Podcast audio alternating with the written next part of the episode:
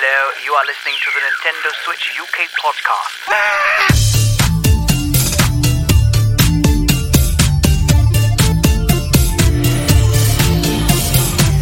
Hello and welcome to the first episode of season three. It's uh, actually our 96th episode. So it's episode 96, but it's the first one in season three. And uh, first of all, can I say, uh, one by one, Alistair, Happy New Year. Happy New Year to you, Michael, and Happy New Year to you, Anton, and Happy New Year to whoever's ear holes I'm in right now. Yeah, that's terrifying. Oh, you know, very, very invasive. Uh, so yeah, happy New Year's to everyone. We have a very exciting episode this week because we have, um, I think that the correct phrasing would be a truckload of news. It's, there's been a little bit of a, a pile Yeah. up, which is very exciting. It's the PG version. It's the version we're allowed to do on this podcast because we want to keep that PG rating certified. Um, no, it has. It's been. Uh, it's, it's felt like quite a long time since we were last here, and I'm excited to get back into it. Before we do, though, we've got uh, a new Patreon that joined us over the Christmas festive period. Alistair. We have. Uh, so uh, thank you very much to Ian Hart. You are a legend. You are uh, one of our newest patrons, and we do very much enjoy getting new patrons on board to support us. Um, we we love you even if you just listen to the show, but we love you even more if you help support us. Yeah, uh, it's um, it is really amazing the amount of support, and actually over the because we're now in this sort of next phase of the fight against coronavirus, and it's I think it's felt tougher this time around than any previous time. Certainly for me personally, I've felt it more, and I think most people have. Um, but I have to say that one of the best things has been our group, and it's been our Discord and how active that's been, and also just the support of the people that we've had around us. And I think that's been felt by a few people too. So, uh, if you are on the fence about it and you're thinking that you would like to support us even more than you do already by listening, then come and join us, uh, get involved. If you're one of our Patreon supporters and you've not joined the Discord, have a think about it as well. A lot of people in our Discord as well, I think it's fair to say, Anton, aren't necessarily people that would have ge- generally joined a sort of social Discord channel, but they've really enjoyed it. And I think that's the nice thing about the group is it's a real mix of people and everyone's really welcoming. Absolutely, and even then, if you're kind of wanting to just sit back and be a little bit more passive, it's you know a nice way. We're all sharing and chatting about some of the newer news uh, as it happens. You can jump in and just kind of passively observe when we do our live uh, podcast, and join us for a game night if you you know aren't uh, in for for the the day to day communications because. Even myself being on the podcast, I am not the greatest at messages. So don't worry if that's not your cup of tea. Um, Al, you've got a little bit of news just on the kind of pricing structure and things reg- with regards to the Patreon stuff. Yeah, we do. It's a bit boring. Let's just call this sort of housekeeping and get it out of the way pretty quickly. So, uh, basically, the Patreon platform decided to start charging everybody in the local currencies, regardless of whatever we'd set. So, I think previously we had our charging our fees at two dollars. Five dollars and nine dollars a month. Um, they've now decided to localize that into pounds, so it's now two pounds, five pounds, and nine pounds plus VAT. So that's kind of an important thing. So if you want to support us, two dollars for the NES tier, five dollars, sorry, dollars, two pounds for the NES tier. Get it right now. Five pounds for the SNES tier and nine pounds for the N64 tier plus VAT. And uh, yes, we would love to have you on board. We're very nice Um, people most of the time. would- we promise. What I would say as well is that we uh, do offer lots of extra content as well. I think that's one of the big things. There's, I think last we worked out something like an extra, was it 75 episodes or something, Anton, overall with all our extra podcasts we did in season two? Yeah, like we we recently surpassed our 200 episode of the podcast overall, and yet, despite on the main show, um, we are only at 95, and I think we started the Patreon at episode 50. Yeah. So there there's more bonus content than there is actual normal show, which is kind of insane to think. Basically, if you're bored during lockdown, we've got a lot of content you can go back and listen to. Yeah, that is a very good point. And also, I think that it's really important that people realize that any money that comes into us from this, it gets reinvested in the podcast. We don't make any money for doing it. We're trying to, first of all, cover costs. That's the first thing, the main thing. We spread, we sort of lay that all out quite neatly for you on the website, which is nsukp.co.uk. Um, and if you go to forward slash support dash us, you can read it all there. But as well as that, anything extra, we try and do sort of fun things. And um, we, uh, I think our, our mug, our first round of mugs was very successful, and we're going to have another gift coming soon as well. So there's lots of really exciting stuff from that point of view, and it's it is it's it's it's just keeping it going for us, and it makes it just a great thing to be involved with. So thank you to everyone who has been involved with us uh, so far and helping us out. Uh, we greatly appreciate it. So. Moving on, before we get started, I have a review in which uh, landed on our Facebook, and I almost missed it because I'm terrible with sort of keeping up to date with every platform. But it's from someone called Scott John. So, Scott, thank you so much. Says the world's greatest Nintendo Switch podcast. That's very nice starting line. I must admit that we should use that underneath like all our quotes from now on. Uh, non-bias, fun, witty, and clever. Um, Scott must have listened to all the episodes where I was off. Uh, inform, uh, informative reviews, fantastic opinions, and a fantastic gaming community. Look no further than the NSUKP 10 out of 10 recommend. Also, thank you so much. Um, and uh, thank you to our, our good friend, uh, Scotty, who's been uh, very supportive of us. And we have another one as well, uh, which is, in fact, Alf, you can read that to me because my eyesight is not as great as that. Yeah, Uh, I mean, I presume you probably found this on Apple Podcasts, but you've probably just forgotten about it. Uh, we got a four star review. Thank you very much. We'll take that. Um, called "Amazing Listening." It was from Aaron Kong Krishna, and it just it's short and sweet. Amazing podcast. Listen every night, like therapy. Cheers, guys. It's I'll a funny one. that.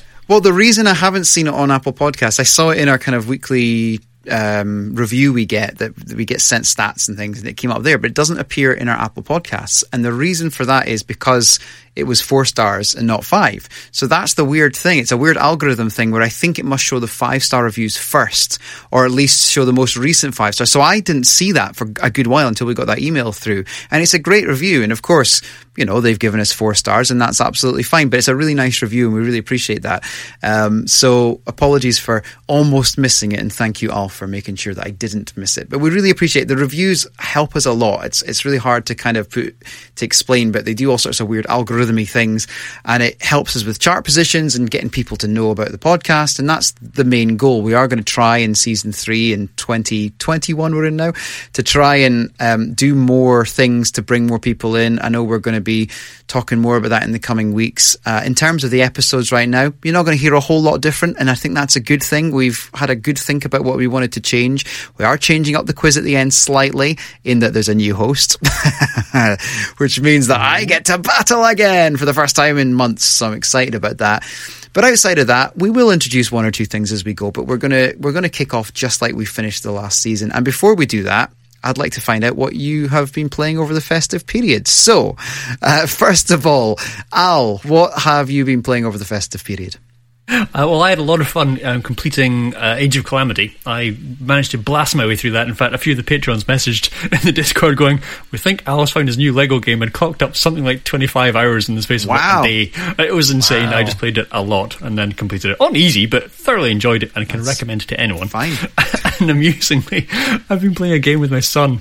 It cost 81p in the store, and it's it's terrible. I mean, I can't really recommend it to anyone, but he loves it. It's called Roar, R O A R exclamation mark, and it's this this weird kind of I don't know how to describe it, just very rubbish blocky graphics of the dinosaur. You can dress up in funny costumes, wandering around, sort of beating up various weird looking blocky aliens, but there's like no interaction. You just swipe, swipe, swipe, swipe, swipe, and then the alien vanishes in a puff of black dots.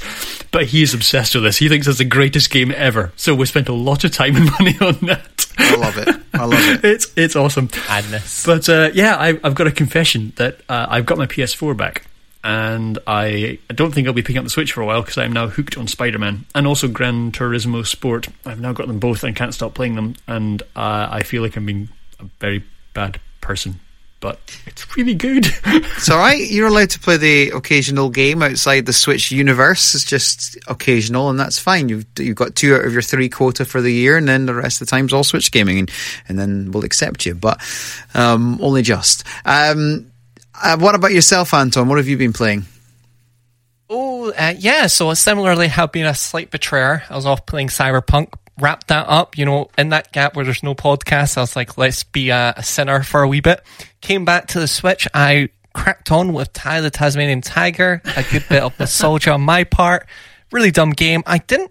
I'd completely erased from my memory how much of a banjo clone it was. Um, in my head, I thought it was closer to Mario or Sonic, but at least that first game is very Banjo Kazooie esque. And then I moved on to Cooking Simulator for 99p. Mm, saw that. Really bad. um, not that it's a bad game.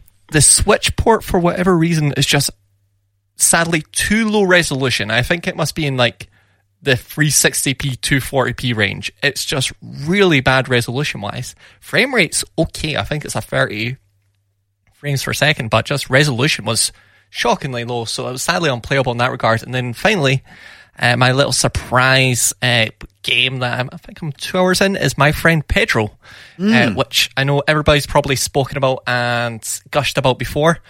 I was scared to give it a go because I thought it would be really challenging and hard.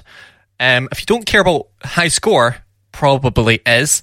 I'm happy getting a D and a C every single time, so I am having a whale of a time. It's like more John Wick than the actual John Wick video game.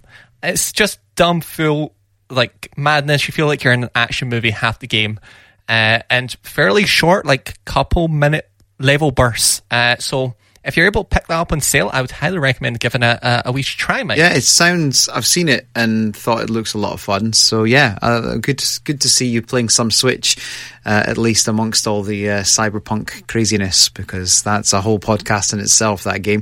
Uh, I have been playing a few things. I played um, more AI Somnium files. Actually, I, I, did one of the endings, but to get the true ending, I think there's five different endings you have to get and to, to unlock all the sort of story parts. So it was a very unsatisfying ending, but it makes complete sense because obviously I've only got part of the story. So I'm going to go back to that. Um, so I took a break from that and then moved on to playing a game called five, uh, the longest five minutes, which looks a little, kind of earthboundy, kind of pixely art.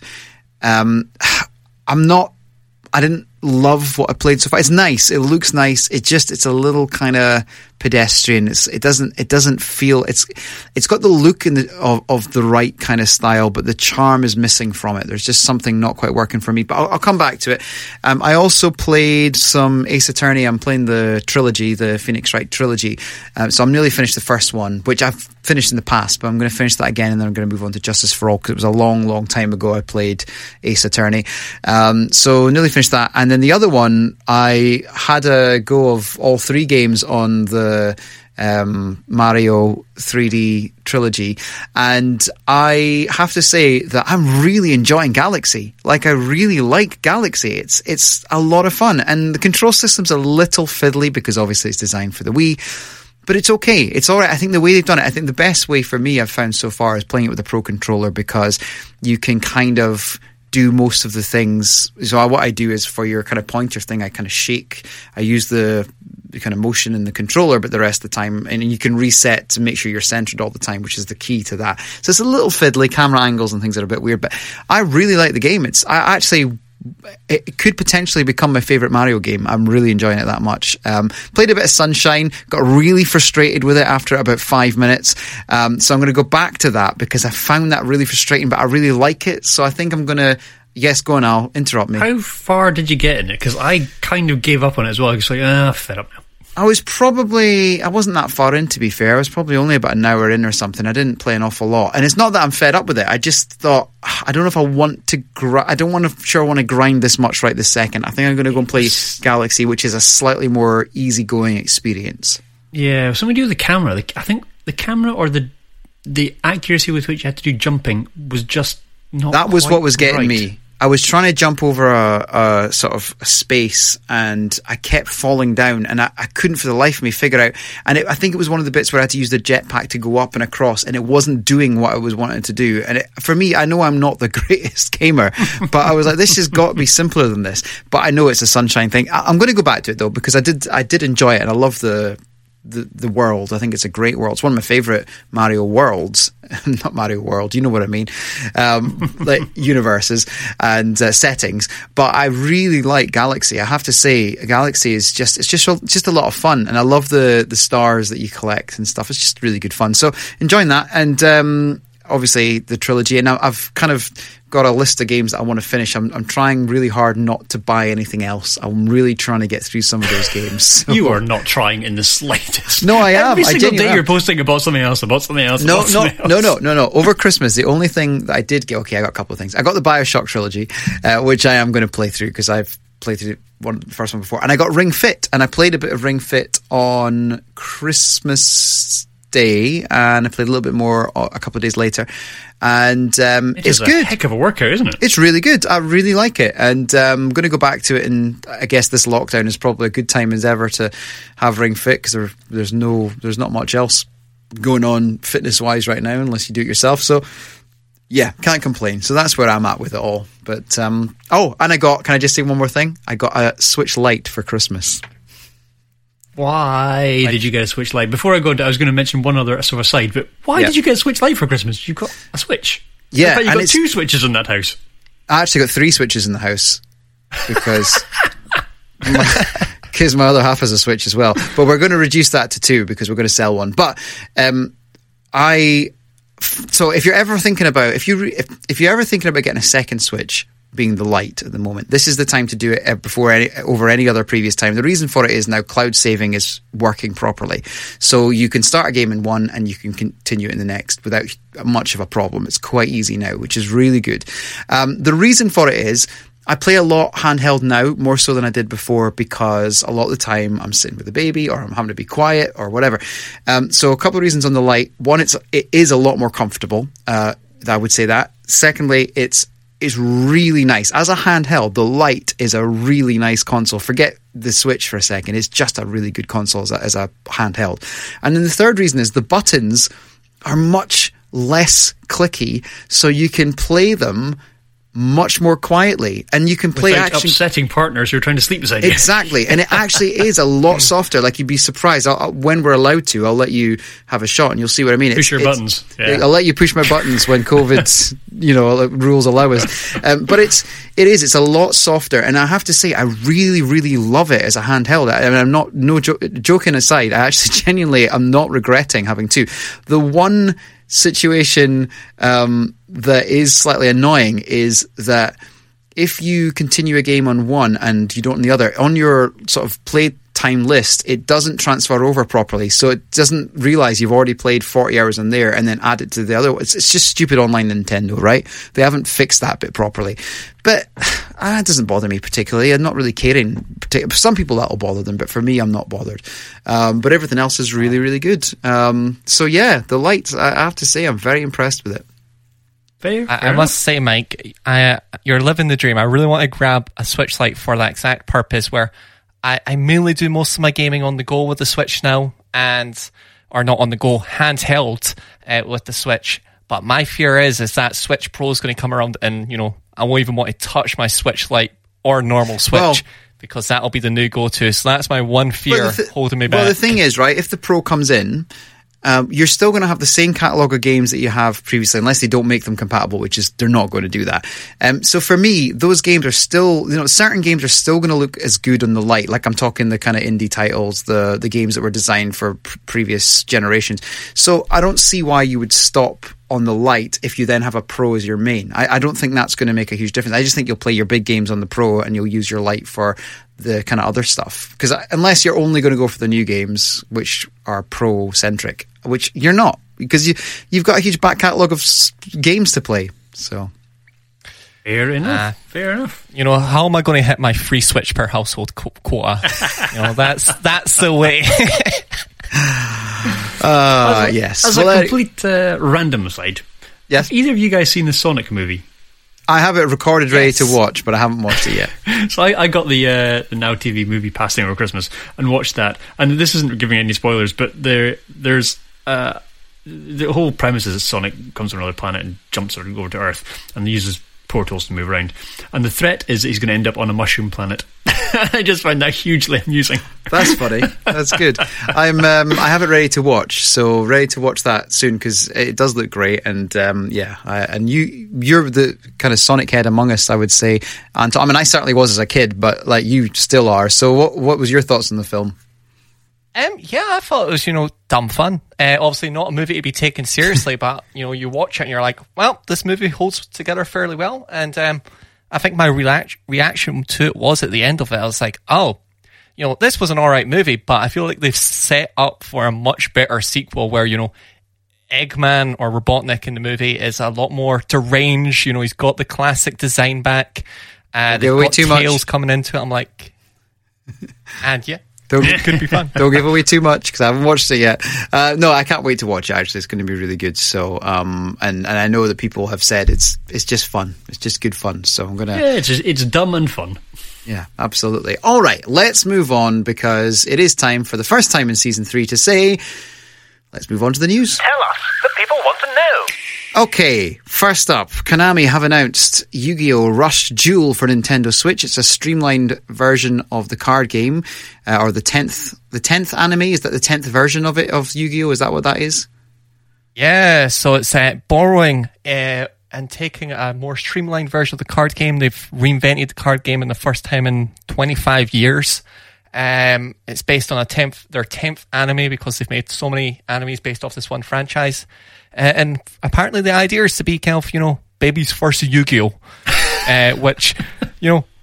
I'm sitting here. I'm like, I don't want that, but I, I presume there's people out there. You know, it's a complex game. Well- people get are always t- intimidated. By I it. would say it's complex. I, my abiding memory of Yu-Gi-Oh was my brother, who's 14 years younger than me, when he was six, explaining to me what how to play Yu-Gi-Oh, and he had all the cards set out, and he'd, he'd prepared for this all day, and I can remember it clearly.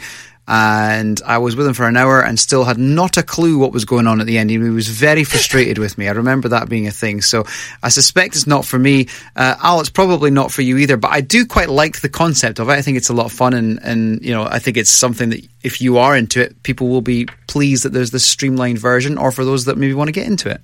Yeah, I mean, when you get further down the the, the list of games and and uh, successor after successor, and you get iteratively more complex, it gets to the point where there's just such a big barrier to entry. You go, "Mm, no, no, I can't, I can't even think about taking that on. It's too complicated. So actually, sometimes a reset, or as, as you put, it, a baby's first version, is is not a bad way. It's a good entry to get a hold of new people in playing these games.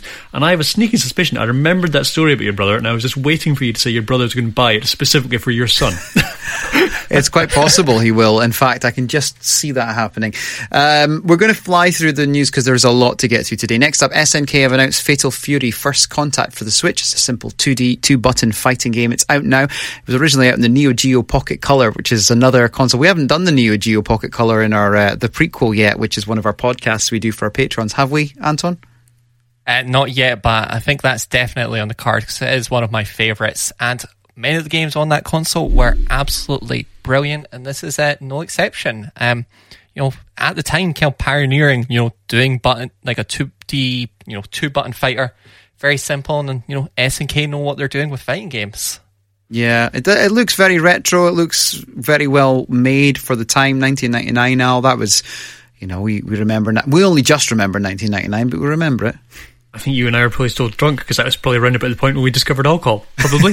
um, yeah, my favourite thing about this game is the fact that you've got digital on-screen Neo Geo. I mean, the actual game is still a square little bit in the middle, and then the rest of the screen is just taken up with pretend console. I love it. Yeah, it is. It's cool. I, I do like that part of it. I must admit, it does look very kind of retro. It's it's a lot of fun. Next up, we we talked a lot about Sam and Max Save the World season one, um, and uh, Skunkape Games have announced season two and three for the Switch. The two games are now in production. Uh, that's really good because we just recently got the first one on the Switch. They're very well reviewed and sort of renowned uh, titles, Anton. So this will make a lot of people happy.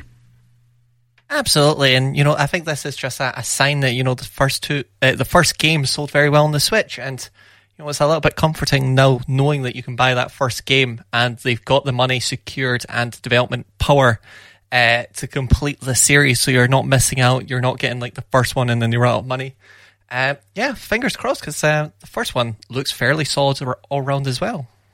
yeah, I'm really excited actually because the first one I've not played it, but it did look really, really good when it was announced. Was December, November last year? It feels very recent. The, it just looked brilliant, and I wish I'd played it back in the day. So the graphical overhaul they gave the first episode was enough to make me want to go and play that, and now I really want to go and get episodes two and three when they appear. Yeah, it's they're totally up my street these games as well. I must admit, and uh, a little bit retro, but still, I think these kind of games hold up quite well over time. So I think I'll probably investigate that at some point. Although I did just say I wasn't going to buy any more games, so I'll maybe wait. Um, I mean, that's an absolute lie. We know that. Uh, next up, with over 50 volumes and having run since 1991, Super Mario-kun manga series will be localized across North America and Europe for the first time as Super Mario Manga Mania in early 2021. And yeah, I kind of like I mean, I grew up loving comics. We've talked about this before. I like anime as well. I think this looks kind of fun. It's going to be in different kind of. Um, well, I think there's going to be a book of it as well, which has got 10 stories and some bonus short stories, and it's going to be 160 pages in length in total as well. It looks kind of fun. Um, what's your kind of thoughts on this, Anton? Do you think this will do well? I, I, I quite like Mario's design in it, I must admit. Yeah, I, honestly, I'm kind of taken aback that Nintendo's taken the move to localize this for the first time because it's kind of from that time before Nintendo was really uptight with their uh, copyright and you know Are they? handing out characters and you know uh, they were a little bit looser. Like we had the Super Mario show at the time, we had the movie. You know, they're all different alterations of the character, and obviously it's became a little bit more honed and consistent in their brand. And this is a little bit offshoot of that. You know, the characterization, the art style is a little bit more uh, unique than what we see today. So it's quite exciting to see it get localized now. That is a very kind way of putting it, if you ask me. I, I mean, I, I was when I heard the news, I thought, oh, that sounds really cool because I love mangas and I love Mario, and I was really looking forward to sort of what I would, what you traditionally think of as a manga style version of Mario, and then I saw what it actually is and went, eh, that looks. I'm really sorry to say it because I'm sure they're awesome, but it looks crap. I love it. I think it looks I cool. really, really, I don't know. There's just something about the Mario. It doesn't look like a manga Mario, and he doesn't look like Mario. He sort of looks like someone that was doodling in high school and wanted to draw Mario, and that's kind of what came out. Something I wish doesn't I really look like. Mario. Uh, no, he doesn't at all. But I kind of like it. I don't know why. There's something about it that makes me go, yeah, I like that. So uh, Well, maybe you've only got to wait till the 21st of January, and then you can pick up a copy. In fact, Excellent. they're six fifty nine from what I've quick Google. RRP seven ninety nine. There you Oh, that's all right. Not too bad at all. Uh, Standard manga price. yeah, Persona 5 Strikers won't be getting a demo in the West. So there we are. We're not getting a demo. We, we've said it before. Demos, good thing, give you an opportunity to play something. And for all those disappointed that we haven't had Persona 5, Persona 5 Strikers not getting a demo, it might have sold it to more people. We've we've talked about this before. It's the kind of game I think that would have done well to have a demo in the West because there are there is a huge fan base, but there's also a lot of people who wouldn't have touched it because it's not a game they're maybe familiar with. So I think they're kind of missing a trick here, Al. Uh, yeah, I agree. I'm not entirely sure why they're not, because presumably the game itself is being localized, so they've got all the the um, audio for it. Why would they not produce a demo? It doesn't make sense to me.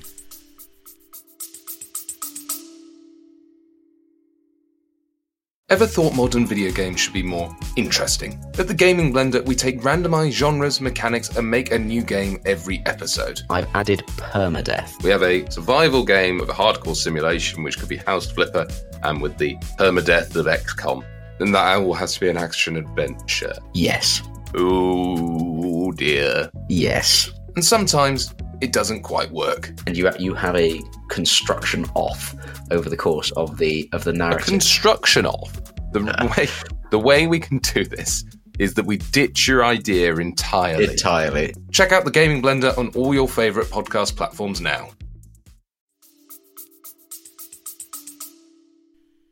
Yeah, and I I think especially considering they did have a Japanese demo, uh, it- Mm-hmm. you know, Atlus are slowly getting to Nintendo's level of like bafflement. That you look at their decisions, you're just like, why? And then you you still love what they do, but you're also just like, why are you running a business like this? Come on.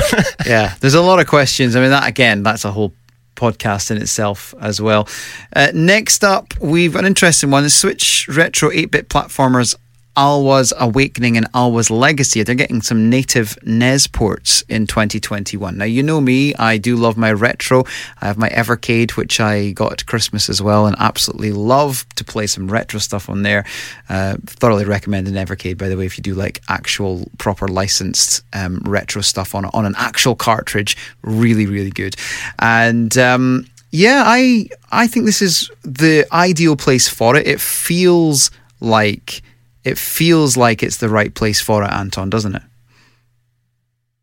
Yeah, you know, it's You know, I, I love when they do this because, you know, if you're making a game that has the limitations of the NES as a modern indie title, you may as well, or it would be lovely if more games could go the extra mile and give us some good homebrew homebrew games because I think especially now that homebrew has become or rather indie games have become a lot more easier to do and monetize we have lost a little bit of the homebrew community where you know looking back to like 2007 2010 era um, if you wanted to do a small 2d platformer you're probably going to be putting out on a dreamcast or a mega drive even if it was just as a rom file Yeah. uh, so hopefully we can get some more native ports because it is just very nifty and you know there's plenty of collectors that would eat that up at a little bit of a premium Yeah, it's a really, really shrewd business decision. At the moment, there's so few companies do them that when you do it, you get a lot of headlines, and headlines equals people knowing about your game, which means they're more likely to go buy it. It's a great idea. Yeah, um, yeah I mean, if everybody did it, it would have, lose its novelty. But as a as a little PR stunt, I think it's wonderful. Yeah, yeah, and um, I have to say, if you just to reiterate about the Evercade, go and check out some of the new cartridges that are coming. Some great collections in there, and there's actually some Game Boy and NES games which are there's an exclusive version of one of them coming to the Evercade, which is in color, whereas the the one they did for the Game Boy was obviously in the Game Boy palette. Uh, something about police, a kind of police chaos or something like that. But it's, it looks great, and uh, I thoroughly recommend it. So I agree with you. I think this is a really good move. I think it's the right place for it, and you will find. And the great thing is, the value of these things they tend to keep their value, or if anything, increase in value because they aren't huge, big runs of things, and it is for a console that is you know many years old now. So I think it's win-win all all all around really. Next up, Burger King Germany are offering Nintendo Switch themed King Junior meals featuring toys based on Link's Awakening, Animal Crossing, Luigi's Mansion, Super Mario Maker, Mario Kart, and Splatoon. Now, when I was a kid, this was the kind of thing that I lived for as a kid. I would have loved, I would have done anything to collect the whole collection. Um, and I have to say, they're, they're really cool little things. And it's really weird for me to say that because obviously I'm the resident vegan. I don't really eat at Burger King unless I'm eating like the occasional chips or something. It's not. There's not very. I think they've actually got some decent options these days, but who knows? Because we haven't seen. We haven't been in a place like that for at least two years now. Uh, it feels. Um, but I tell you what, like I'm tempted just for these toys. Al, what do you think? Oh, I am I am besotted with these. Some of them are just. I mean, there's Animal Crossing and Splatoon, but the one I there's two I love. I love the Link's Awakening one. It is so cute. And the Luigi sucking in the ghosts from Luigi's Mansion. They are brilliant. I mean, I'm sure they're just rubbish bits of plastic and I will pick it up and go, oh, great, now what do I do with it? But I want it. I want it so badly. This coming from the guy who doesn't understand amiibos because they cost money. This, you're buying a burger anyway, you get this for free. This is awesome. But only if you're in, was it Germany? Why aren't we Yeah. getting them yet? Give them to us. We want them. Yeah, it seems almost like a waste to put all the time designing and putting these together to only do it in uh, one country. I'm hoping it's kind of maybe a case of their, you know, European headquarters are in Germany and they'll hopefully roll it out because, uh, you know, it's really nifty. Obviously, stuff like Splatoon and Luigi's Mansion and would probably never get like a Happy Meal or a, a kind of Burger King Junior meal uh, set. So being able to kind of do an overall Nintendo Switch one, I think that's really cool. Yeah, I remember the good old days when I was a kid. I went to, I'm going to say it was McDonald's at the time of Super Mario 3, and they were doing toys back then. They were the best. Absolutely yeah, best. and it is. It is something that you kind of. I guess as a as a kid, it's very very exciting, and here we are as adults in our what are we now, our mid twenties, um, getting very excited about it as well. Sure, yeah, I'll go with mid 20s and a bit. uh, next up, uh, the modder Waikuteru has released for free The Legend of Zelda Breath of the Wild throwback DLC, Super Mario 64 gameplay in the Breath of the Wild. Uh, uh, engine. So, yeah, interesting one. This uh, Anton, tell us a bit more about it. What's your thoughts on it? Yeah, so you know, very much entirely Super Mario 64 themed, the level design, the kind of enemy encounters, and all that sort of jazz. Uh, more platform focused, and the levels designed to be a lot more platform focused. So rather than you know doing some you know just scaling the side of a mountain, you're climbing up a set of stairs, and there's ramps, and there's stuff rolling down. It looks fun. As the, the resident uh, N64 boy, How are you feeling about this one, Al? You know what? There's something incredibly endearing about it. Particularly when you watch the gameplay footage. He's got the Super Mario 64 music playing in the background, but it's Link running around, and instead of picking up power stars, he's picking up sort of bits of the I forgot what it was called, but little bits of star from Zelda. All the models are from Breath of the Wild, but yeah, the level is very much inspired by Mario 64. It's it tickles my fancy, I have to admit. But it is at the same time slightly weird seeing Link running around doing it, and he's still shooting moblins and stuff like that with his bow and arrow. It's a weird hybrid, but cool. It is. It's quite clever, and I always love seeing these videos just for the, the weirdness of it. So fair play to them for doing it. I, I think um, you know he, he's done a good job of it, and it's not something we'll see in the the official licensed world. So absolutely nice to see somebody do it for a bit of fun. Next up, before Nintendo pulls it down. well, I wasn't going to say it because we all know that's what they're going to do next. Next up, a batch of Nintendo Switches in Japan are delivered to customers in a bricked state. That's never good.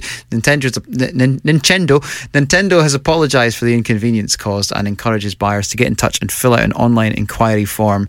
Um, doesn't look good for them when they do things like this, and I mean, quite a few things they've done recently don't look that great. But this one particularly, uh, that will annoy a few people, particularly given that they may have been gifts. Anton.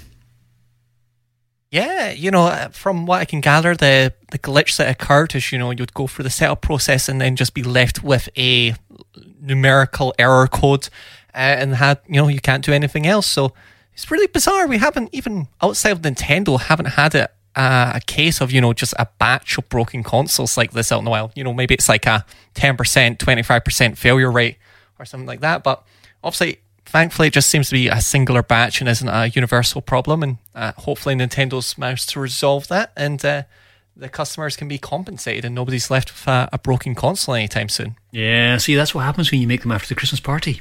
Just don't do it. That's exactly what happened. You see, uh, we forgot what those are like over here. Um, but yeah, no, you're right. Um, it is. It's not great. Next up, Funimation have announced for the Switch the the apps coming, so you can watch anime on the go. We talked about this, I think, in the last episode before at the end of season two. It's out now in the USA and it's coming soon to the Europe, it says here, which I, I like that. I think I prefer that to just Europe. Um, so, just very quickly on that, I um, I think this is really cool. I know Al's got a slightly different opinion of it, but I, I think for me, it, for those that want it, it's great. And there's a lot of really good anime out there. I really want to watch the Ace Attorney anime, for example. And I bet there's a whole lot of stuff on there that I really like. Um, I'm not sure. I think pricing is okay, but I'd, I'd I would be tempted if there was a free offer. I would give this a go and watch some stuff. Um, Anton, how do you feel about it? Um, yeah, you know, if if it's if you love it, you love it. If you don't, you don't. Uh, I don't think they're going to be converting anybody into anime unless if they have the Animal Crossing anime. That could be a good one on there. That could convert some people because apparently that's quite a good anime. It's GameCube era, I believe. But nonetheless, uh, sadly not for me. But I- I'm glad it will be making some people happy. Al. yeah, don't get me wrong. I love anime. Uh, I'm a big fan, but at the same time, I'm not even vaguely excited about coming to Switch because I don't stream video content to my Switch. That's what I have other platforms for. Yeah, and that's why where I would because, as I said to you before, I like to keep my phone clear for phone calls and work stuff. So I would, if I was traveling, if that was such a thing anymore, I would be watching it on probably on my light, to be honest, and I would just watch it on there because it's fine. And that's it, you know, different strokes for different folks. I guess. Traveling, tra- Yeah. Hear me out. They make a big phone that's like a tablet without the Joy Cons.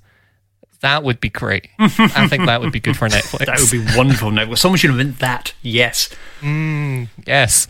Mr. Tim Apple, he will get Tim on it. Apple, get on it.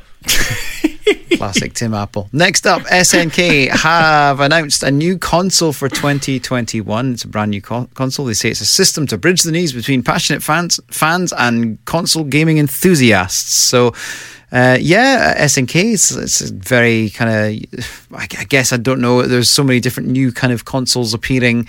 Anton, is this one that's going to take off? Do you think? Yeah, they've they've already done the classic console gig uh, a couple of times now, so it's certainly not going to be anything like that. Um, you know, we've just had the Atari VCS, and we've got the uh, Intellivision Amico in the future. So I have a feeling they might go the Atari route. It'll be a little wee micro console where you you know you can use it as a PC uh, if you want, or maybe an Android device uh, as you want. But uh, you know, I, I don't think it'll be a, a PS5 killer anytime soon, sadly. But hopefully they just price it appropriately. You know, if even if it was 150, played some simplistic PC or Android games, they could maybe get a small audience. Yeah. Um, as long as it's not in the, the free 400 range, they could maybe do something a little Yeah, they're bit not fun. known for their cheapness. Oh, Good lord! I mean, if you put something out at that price, you're you're yeah, there's there's literally no point. I mean, SNK have been busy. They've had tons and tons of in inverted commas new consoles over the last few years. I think the last one was only 2018 when they brought out the the classic the cabinet or something like that. I for, I've lost track. But they've had so many new consoles that this one it's not really registering on my radar as being big news, but still kind of cool. And SNK have got a lot of old games, and if they want to bring us a fun little console for classics and enthusiasts to collect, then sure, go for it. Why not? Yeah, absolutely. Next up, the timed exclusivity for Monster Hunter's Rise on the Switch cost Nintendo around $6 million. It is believed to be coming to PC in, in October. Uh, you might have missed this. They did a little direct with details on all this stuff as well and on, on the game. And uh, well, we saw the last direct. There was a lot of a lot of details about this game that we hadn't seen previously. Now there's a demo available. Actually crashed the servers as well uh, because there were so many people trying to download it. The cool thing about the game though is that it seems to have been kind of optimized really well for the Switch, and it certainly seems from what I've seen to be running very well. And people that have played it have said only good things. It's a weird franchise, I think, Monster Hunter, because it's a lot. I think a lot of people look at it and go, "Oh, that's kind of cool." Ah, I don't know if I can get myself into that though. And I think that's the case for a lot of people. Whereas I think this one looks like it might just convert some more people. That's my feelings on it, Anton. How do you feel about it? Yeah, I think this is very much a, a try it to see if you like it. I remember with Monster Hunter 3, I had it pre-ordered and then I played the demo and I was like, this is not my kind of game. But I imagine it went the other way for other people. Um, because you know, I think with those like games where it's you know, so much of it is the the building to this one boss battle that'll be really hard, and then you know, uh, whether or not that's is satis- a satisfying payoff for you kind of depends on how you like your games. Uh, for me, very frustrating, but uh, I imagine you know, same with Dark Souls. You know, you do that, you put in the pain, and then it's the most satisfying thing in the world. Uh, but yeah, demo's fantastic for getting able to try that out. Yeah, I mean, I. The sad thing is, I really like the look of the game, and I think if it was an easier to play game, then I would probably be all over this because it does look awesome. It looks amazing. Well, the good But news on this one, the good news on this one, I'll just interrupt, is that it is this is probably a slightly easier way sort of entry than a lot of the Monster Hunter games, but it is as Al, uh, as Anton said, you are just very much sort of preparing for this one big monster that you have to get in each section. So it's a kind of weird concept, but the the world looks beautiful.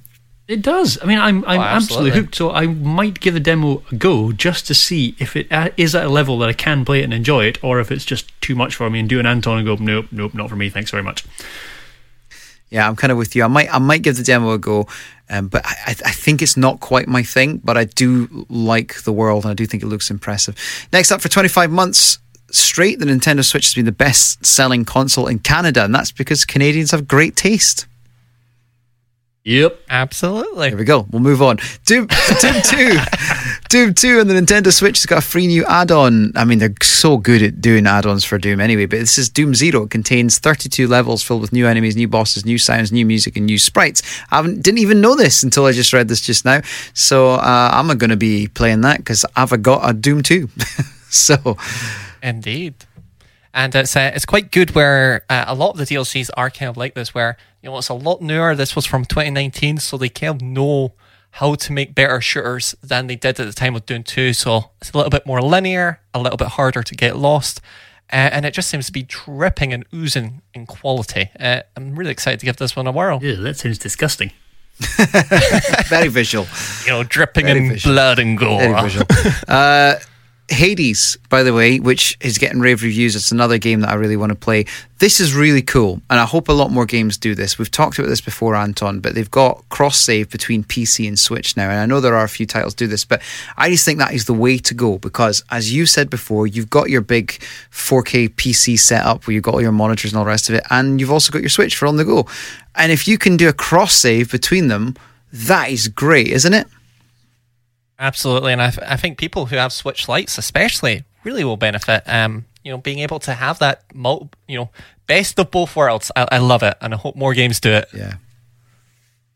I have nothing to add. I Okay, agree with you move on then. I, was just let- I was leaving the gap in case you wanted to add anything. Uh, Nintendo's share values hit its highest level since the Wii, which is exciting. Um, I know that Al will have something to say about this because he's always got something to say when it comes to the finance side of things, but maybe not an awful lot. But what, do you want to say anything, Al, on that? I probably don't have much to say. I mean, I think that is really, really cool, and it does just show that Nintendo has had such a good year. I am fascinated to see how this year goes for them, to see whether their share price carries on uh, skyrocketing or if it's now going to slump. Because as much as I love Nintendo, and they're doing a lot of good stuff, PlayStation and Xbox have got some pretty impressive contenders this year, and whether the sales of the Switch will keep up uh, without the release of the Pro um, is an interesting one. So I'm fascinated to see what their share price does this year, but that is because I'm a geek.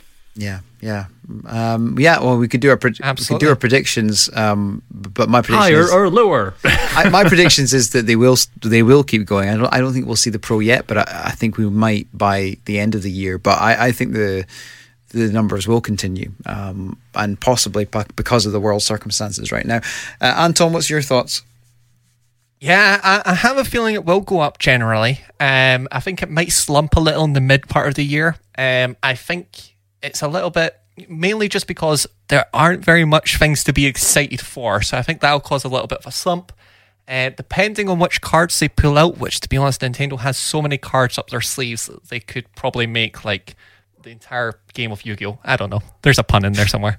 Anyway, uh, they have so many options that they could just you know destroy the entire industry with, and one of them's already announced, Breath of the Wild. So one more game on top of that, uh, just will print money. Yeah. They've got it sorted. Yeah, it's uh, it's very very exciting um, to see where it does go this year. Um, all right, well let's move on. I'm just by the way, I'm just blown away by how much more news we've still got to get through. I'm like, do we need to do two shows? Do we need to do a part one and a part two? Because it is possible we could do that. You know, just throwing it out there. Technology Uh, exists. all right, let's just keep flying through this then. NES Online has got an update with new games including Donkey Kong Country 3, Dixie Kong's Double Trouble, The Ignition Factory, uh, Factor, sorry, uh, Super Valis 4, Tough Enough, and Nightshade. Uh, I will say Donkey Kong Country 3 is really good. I had a go at that, and um, it's a really nice game. It was really late on in the SNES era, I believe. Um, that game, but it's it's nice. I played a bit of that, and uh, great to see more games. I still believe we'll get Game Boy next, uh, or Game Boy Advance with Game Boy.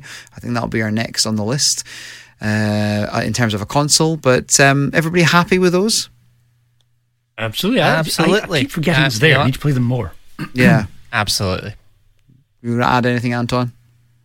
Um, yeah, I, I think uh, every time we get a new one of these, it's like a nice reminder that we'll be getting Game Boy games soon enough. They they're slowly running out, especially on the NES that's been around for a while on the Nintendo Switch, running out of exciting stuff. So hopefully we get the Game Boy in there to, to fill the void a little. I think we'll get the Game Boy before the N64. That's my my thoughts on yeah, it. sadly so. Um, well, I'm quite excited about that though. I'm I'm kind of I think the Game Boy is um, there's so many games like the Mario games, like the Land games and all them. I, I think there's a lot of games there that we probably miss because they're kind of forgotten. They're kind of left to one side. So I think it'll be good. And uh, in a similar vein, I, I really hope we get the Virtual Boy. So many games there have just been lost to time, Yeah. uh, which would be great to get them back. Especially if they send you a headset to play them on. that would be that would really really heavy one that breaks breaks your head every time you put it on. Uh, next up, after Twitter user uh, Sam Nama sends a faulty Wii U to Nintendo, Nintendo recovered his missing wedding ring inside the console. Fair play to Nintendo. It's nice to hear a positive Nintendo story, Al. It, it is nice to hear a positive one. I'm amazed that anybody's sending their Wii to Nintendo, but sure, go for it. When did he Or Wii U. propose? Was it like 2006? How do you lose a wedding ring in a Wii U? I don't even understand how that's possible. But well done, Nintendo, for finding it and presumably sending it back to him. yeah, yeah, it's cool. Absolutely. You know, the, the Wii U's a console, very little vents, so he, he's done the, the impossible by putting it in there. I wonder if it was even in the disk drive. I That's what I would have thought. can't even believe that's thought- possible. Can't think where else it would have gone.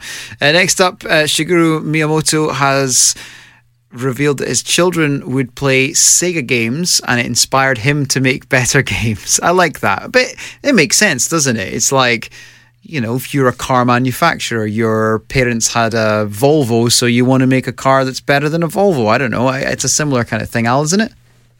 It is. That that story just made me laugh a lot, and I love the fact that he he just took the inspiration from. it. He's like, yeah, okay, you guys like uh, Sega. Why do you like Sega? What can we do better? Great attitude. It's one of the reasons why he's one of the greatest games manufacturers and designers of all time. Yeah. All hail the Miyamoto. Yeah. Um, yeah, and what what I found quite interesting is the the game that he mentions as like most notable and the ones that kid, his kids loved a lot was Space Harrier, and this was on the the Mega Drive. So, do you think Space Harrier could have inspired Star Fox sixty four? Yeah, because if so, that's like the biggest slam dunk in the universe. Yeah, absolutely. Uh, Spa- well, Space Harrier. What I will say though, just to throw a spanner in the works, Space Harrier came out before that as well because I had it on the Spectrum. Um, so it was a game that had been around on on different computers and consoles, but it was on on the Mega Drive as well. And you're right, it has got a similar. It was one of those early, early kind of th- th- that kind of viewpoint. So it makes absolute sense that it would definitely have inspired it. I would have said because it had been around since the the 80s. So. Yeah, you might be onto something there, Anton. Maybe there's a movie in there somewhere. Should uh, see if you can get the rights to that. I don't know how that would work, but uh, right, I'll fly through some more news. Games 100% discounts are not viable anymore for eShop charts, which is probably a good thing because what was happening before was games would go on sale. They would be 4.99 normally. They'd go on sale for 8 pence or 99 pence or whatever. Everyone would buy them because it's cheap and they'd be number 1, but it's a false position because obviously doesn't necessarily mean it's the most desirable game. It's just that it was darn cheap. Absolutely. It's um, good to see the system getting a little bit fixed. I don't think we had the most of it over here in Europe, uh, but on the, the American eShop, it looks like it was a, a little bit more of a ordeal where it was just constant spam and the, the chart was getting ruined due to it. Yeah, I mean, No more cheaty cheating. Yeah, that's pretty much what it was. It's a kind of a clever way of doing it, and then they can say, "Oh, number one eShop chart s- game." You know, I can understand why they did it, but it's probably a good thing it's come to an end. Uh, this is one for you, Al. UK console survey has discovered that sixty percent of Switch players also have a PlayStation Four, and fifty-one percent have an Xbox One. Uh, not surprised. No, I don't think that comes as a big surprise to any of us, although it's quite nice to actually put some figures against it, because we have long suspected that. Um, and 60% is probably about where I'd have expected it, to be honest. Well, one thing I would say though is um, there's no crossover data in that. I, I would have liked them also to have said how many Switch owners also own either of the other two consoles because that doesn't tell us knowing 61% of one and 50% of the other doesn't actually tell us what the overall figure is of how many people own another console of this generation. True. True Um, so, so I would have liked to have seen a bit more specific detail, and I'm sure they've got that. It maybe does say that in more detail in the actual study, but it's a shame that that part's not been more reported. So, but it's certainly interesting. Uh, I'm going to move on because we still have loads to get through. Next up, Crockett22 has recreated the entirety of Breath of the Wild in Minecraft. Anton, come on, you're letting the side down. Why have you Uh, not done this? I, I know it's um you know it's just I, I just need to find the weekend to tackle this project, but honestly, it looks kind of gorgeous to see Breath of the Wild recreated in like a pixel based look.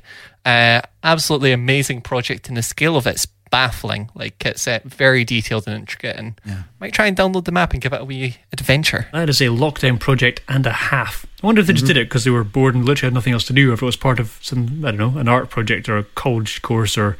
I'm, I'm intrigued to know why they did it, if it was just purely for fun, because it is a mammoth undertaking. Uh, very uh, impressive, I must admit. Uh, almost as mammoth as how many news articles we've got to get through today. So I'm going to move on to the next one. Reggie has revealed that in the past, Kanye West, here we go, pitched a game to Nintendo.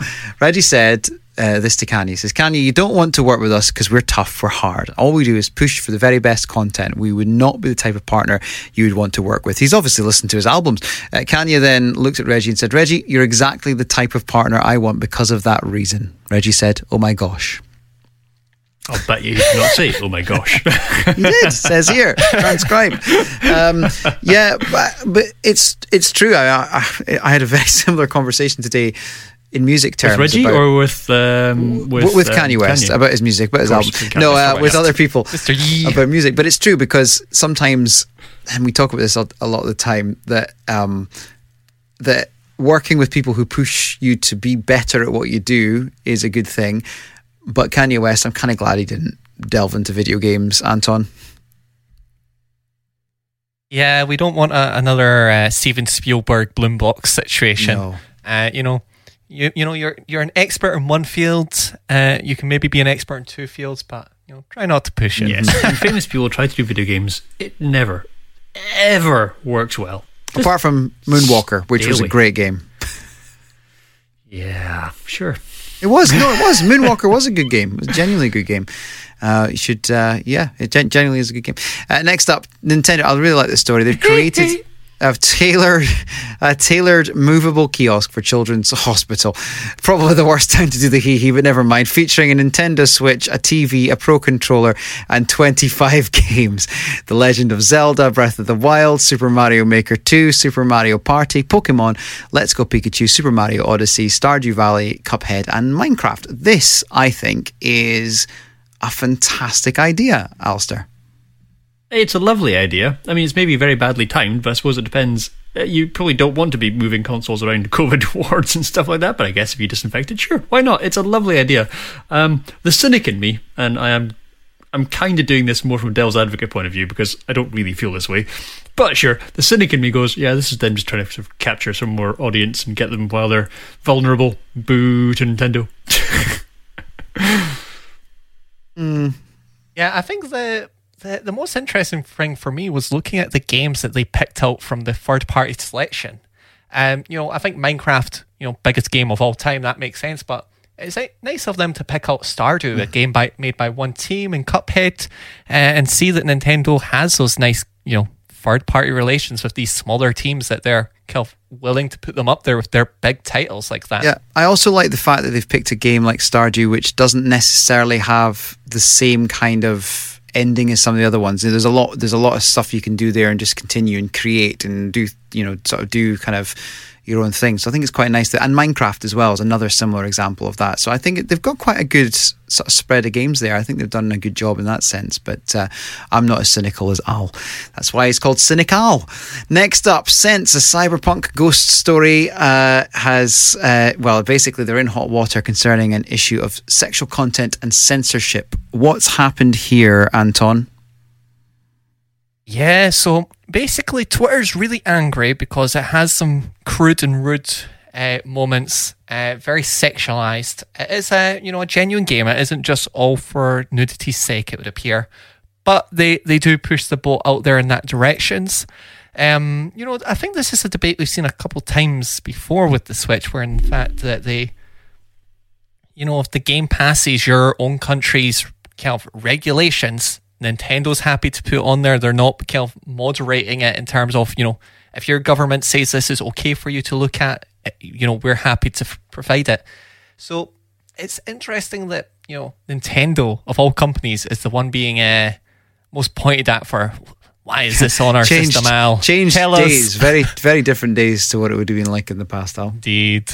Yeah, this whole thing seems to be it's very odd.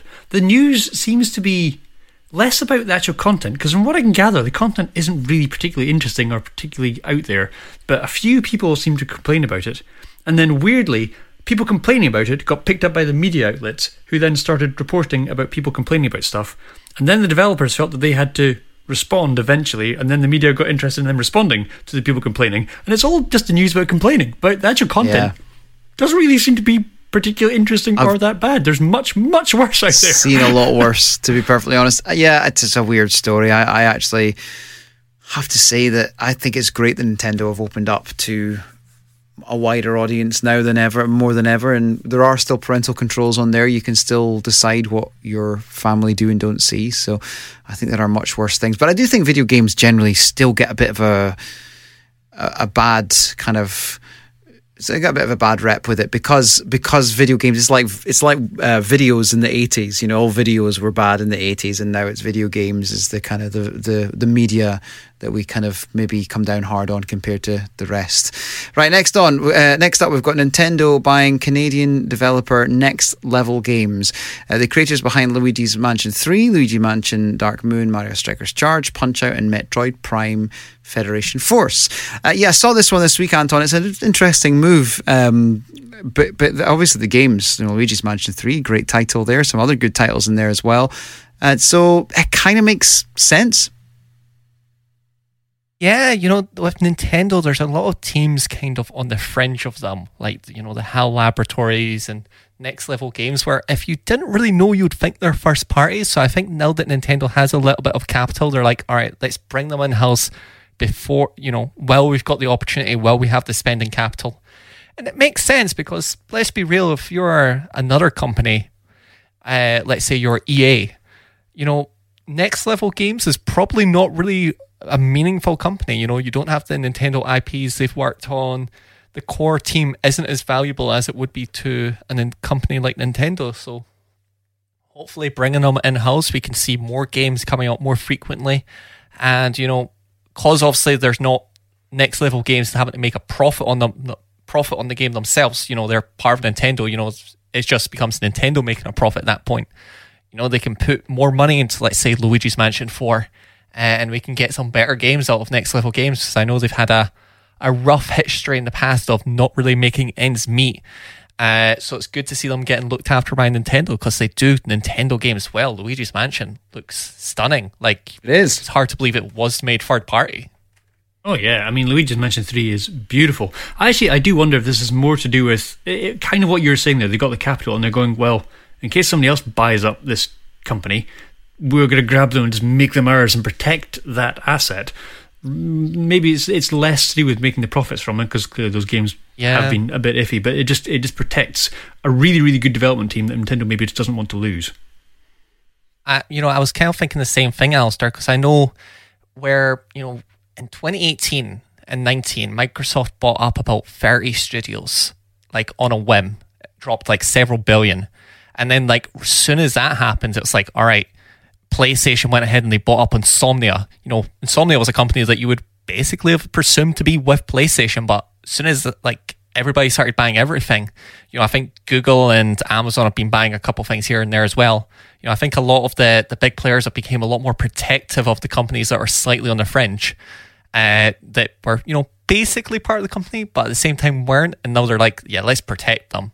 Yeah, makes complete sense. I'm just there for Mario Strikers. I really love a new Mario Strikers. I think that would be a good one for them to make sense to have a new version on the Switch as well. Next up, Playful have combined Lego Super Mario and Mario Kart Live Home Circuit with magical results. Tell us about these magical results, uh, Anton.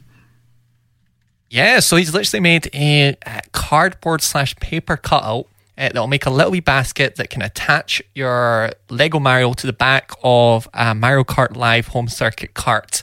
Um, and then you can make like fold up uh, Goombas and enemies and you run them over, you'll get points.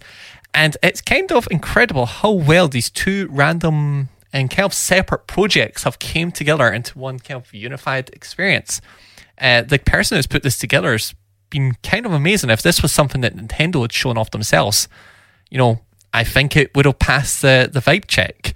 Uh, and here we are. It's a you know almost feature pat like feature complete and polished idea. How how do you feel about it, Al? I mean, it's fun to look at. It is worth going and checking out the YouTube video for it. Mm-hmm. Um, just go look up Lego Super Mario meets Mario Kart Live, and you can see it. And it's it's really cute. There's a lot of thought has gone into it. And I mean, it's not a commercial project. It's a fun project that they've done at of home. Course. But it's it's amusing, and the, what you can do with the Lego and what you can make the uh, the Mario Kart uh, game, Mario Kart Live game, pick up and interpret via Lego is really impressive. Yeah, mm-hmm. it's kind of cool. I mean, as much as I dislike both these things, I dislike Lego Mario and I dislike that stupid Mario Kart nonsense rubbish thing. Give me a real Mario Kart. The two merged together, quite good. Yeah, I have to say, I think the Mario Kart uh, live home circuit is is amazing. It's just that not many of us have houses big enough to have one, uh, but it is cool. Hyrule Warriors: Age of Calamity uh, uh, sprites. Is it sprites we're talking about here? Oh no, is it spirit? What are we talking about here, Anton? Help us out. Oh, certainly. And Super Smash Bros. Ultimate, they've added a bunch of Hyrule Warriors Age of Calamity spirits to oh, the game okay. where you can go in their World of Light campaign bonus mode where you do random battles. Oh, okay. Um, you know, more content to an even beefier game. Cool, cool. Um, yeah, you got anything to add to that, Al? You looked like you were thinking about it. No, I do not. Okay, Netflix. Uh, Netflix for the 3DS and the Wii U. They're getting shut down on the 30, 30th of June. Although I will say I, am not sure many people are still watching Netflix via uh, the 3DS or the Wii U. Perhaps there are. I don't know. But what I would like to see, and I've said this before, is just as an option, bring it to the Switch instead. That'd be cool. I'm in for that. We know we've talked about this for a long time. We're not going to go into huge detail here. But um, are you surprised they're shutting this down, Alistair? Nope, not in the slightest. As you Yeah. say, who's still using it? Really? You know, I think the, the last time I saw people using it, it was to wind up Martin Scorsese eh, by tweeting at like the official account showing that they were watching The Irishman on a 3DS. uh, which, you know, I think that was worth it. It served its purpose at that point. We can kill the app. Yeah. Uh, Director of Microsoft Third Party Relations Kevin Bachus has shared that when Microsoft attempted to buy Nintendo in the early 2000s, Nintendo laughed their asses off. I did read this article this week and thought it was a bit of a kind of a non. I- I felt like it was a bit of a kind of tit for tat kind of thing. You know, it was like, oh, well, this is what happened back then. We'll never really know the truth of it, but it's probably likely they did, given that this is Microsoft in the early 2000s before things really happened for them. Um, and if anyone's going to laugh at them, it was probably Nintendo, who were doing quite well at the time, Al. Yeah, I just love this story, and I really, really, really hope it's true. I mean, I can't see why it wouldn't be true. I mean, I, I love. I love the fact that Microsoft thought they could buy Nintendo, and I love Nintendo's re- rea- um, reaction to it. It couldn't be better. Just ha ha ha ha ha. And I can imagine that's exactly what they did. They sat and went ha ha ha ha ha. Yeah, yeah. Absolutely. and if you want to learn more about the, the production of the original Xbox, because they also tried to buy Sony and all that, we did do an episode of the prequel where you can learn more about that. Patreon, blah, blah, blah, nsukp.co.uk. That's right. Well done. Good little sell there. I like it. Uh, next up, Nintendo issue, issue have issued 379 DMCA fan game takedowns from Game Jolt. Uh, is this just for this specific company? Uh, for this Game Jolt? Is this what this is, Anton? Yeah, so they host a bunch of takedowns uh, and they've taken down 379 games. Uh, so big, clean swoop there. Happy New Year's from Nintendo. I mean, I think every day I've seen a story like this. But anyway, we'll move on. The Switch has outsold every other console combined in the UK in 2020. We don't have to labour on that point. We've talked about it many times. We knew it was selling well, but just very quickly, that is incredible, Al. That is a phenomenal, phenomenal result. I mean, I know the other consoles were generally at the end of the lifetimes and you got new ones coming in at the very end. So it's not entirely a level playing field, but it is still all of them combined being outsold by the Switch. Go Switch! Woo! Yeah, it's crazy. It's crazy. Absolutely. Uh, if I had a short skirt and pom poms, I'd put them on and wave them. Okay, You can decide which one I'm putting on and which one I'm waving. thankfully, most people are listening to this and not watching this, and you don't have your pom poms. Uh, next up, the X Rocker ha- have launched the Animal Crossing gaming chairs. I've always, I always fancied an X Rocker gaming chair. Um, they're always the company that you see, and they have the little, sp- a lot of them have the speakers built in and all that kind of stuff. Uh, and they always look very comfortable. But uh, the Animal Crossing one, uh, that could do quite, kind of, kind of quite well, I think, Anton. Um, you know, I think whether it sells well, I'm not too sure. It's kind of hitting a bunch of different markets there. I have tried one of these chairs. They are the worst. They're like sitting on a banana. Um, they rock and you're not at the right angle. But uh, you know what? More Animal Crossing merch. Let's do it. The franchise has been dead for so long and it's came back with such power. Let's see how long it can And live. the cool thing about this one, Al, is it folds up and you can get it for fifty four ninety nine from Argos. So that's kind of That's cool. not a cool thing. That is awful. I mean, it's the world's most uncomfortable thing. And why would you? No, I'm not going to rant. if I'll I be was quiet. ten years old, I would love this. I'm going to get back in my box. Um, next up, uh, NEC have announced a Switch style mini PC. Um, yeah, okay. So, uh, do we have anything to worry about here, Anton? Most likely not. It's kind of novel that it's NEC because obviously they made the PC Engine, Super Engine, a bunch of other uh, weird and wonderful consoles like the PC FX. So it's cool to see them doing something gaming related. And as a PC, you know, it can be used as used as like a, a Switch, as like a Surface, and I believe you can dock it in. So some cool novelty, but the the Switch is a in a, a different league, especially when it comes to price. Because I don't think we have one yet, but it won't be two hundred and seventy nine pounds. It doesn't So- matter what it is. It's a fun bit of something on the side. Nothing to break a sweat Indeed. about. Um, I was reading about this this week, and I do find this quite funny. The Ask Iwata book will come out on April the 13th uh, this year, and uh, this is from Satoru Iwata, the former global president and CEO of Nintendo, uh, who was also a programmer. The quote that he has at the start of the book is my favorite. It says, On my business card, I am a corporate president. In my mind, I am a game developer, but in my heart, I am a gamer. And I just love that. And it reminds me of there's a book by um, Andreas Pirlo, um, which is one of the, and he's a footballer for those that don't know, but it's one of the funniest books I've ever read. It's his autobiography, but it's hilarious because he says things like, Every one of my free kicks are my children. Um, when I send that ball towards the goal, I'm letting my child free. All this kind of, it's just fantastic. It's just absolutely beautiful and hilarious. Um, and I'm not saying this is the same, but I think there will be some quite funny moments in this one just because I just think it's, it's just a really, I love the name. I just love It's called Ask. It's bizarre, Anton, but I think it'll do quite well. Absolutely. Yeah, and you know, from what um, the the Japanese release of this book received rave reviews, people really loved it and found it quite a wholesome read. Yeah. And I have a feeling once uh, we're able to get our hands on the English copy of this, there's going to be many apparel uh, within this little book to, to go in there uh, and learn from. Uh, so I'm kind of tempted to give this all a go, get a little insight into the, the behind the scenes of Nintendo and how the company's been ran over the years. Will you be asking sound Iwata, Al? Uh, I- it genuinely sounds interesting, but Yeah. I can't remember the last time I had time to pick up a book. It's a very sad thing. Yeah, I'm kind of half reading something at the moment, but I, I read for 10 minutes and I fall asleep because it's usually the last thing I do at night.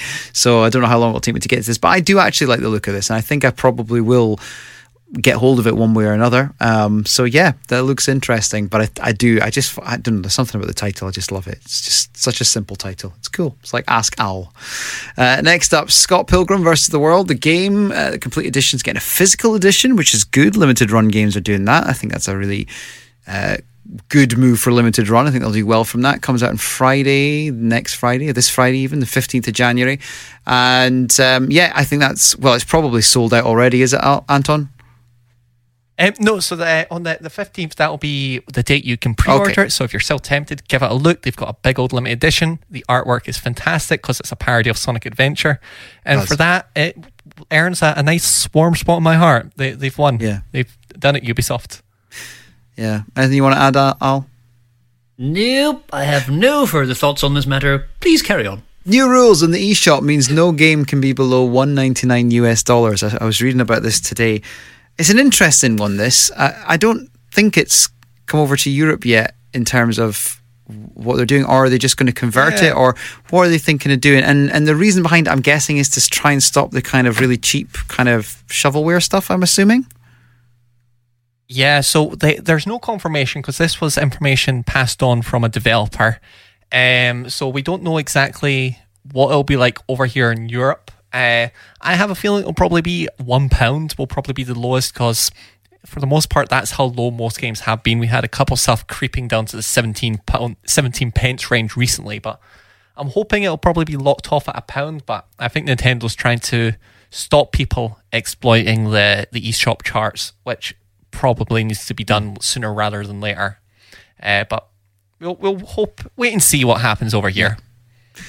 Yeah, I, I think it's probably a good thing. I think you're right. Next up, uh, Snazzy Al, not to be confused with our very own Snoozy Al, has showcased footage of 4K Animal Crossing New Horizons. So, Al, um, what do you reckon? 4K Animal Crossing?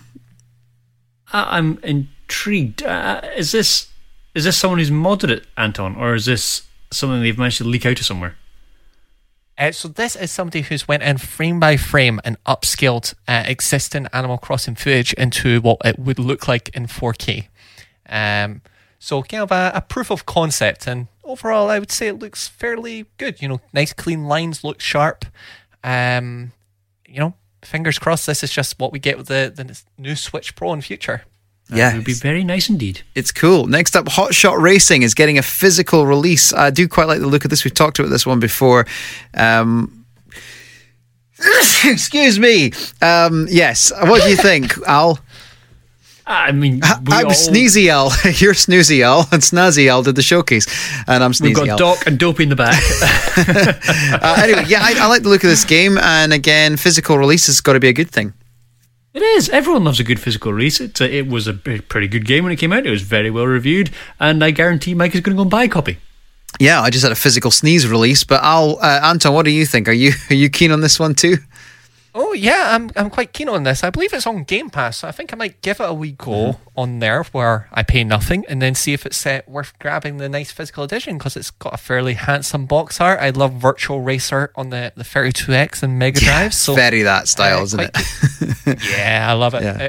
It's great to see it. Nice frame rates, and uh, yeah, it's great to see it getting a physical No, I really like the look of it.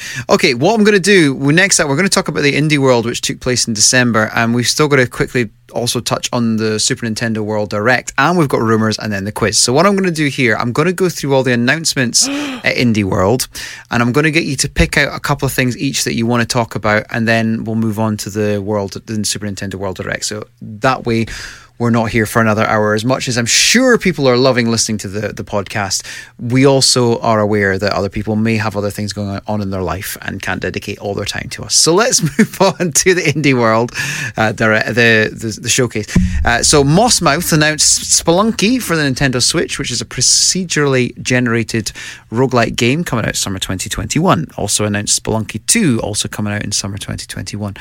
Uh, Rogue Games Inc. and Playfellow Studios announced Fisty Fluffs for the Switch, a cell shaded four player cat fighter.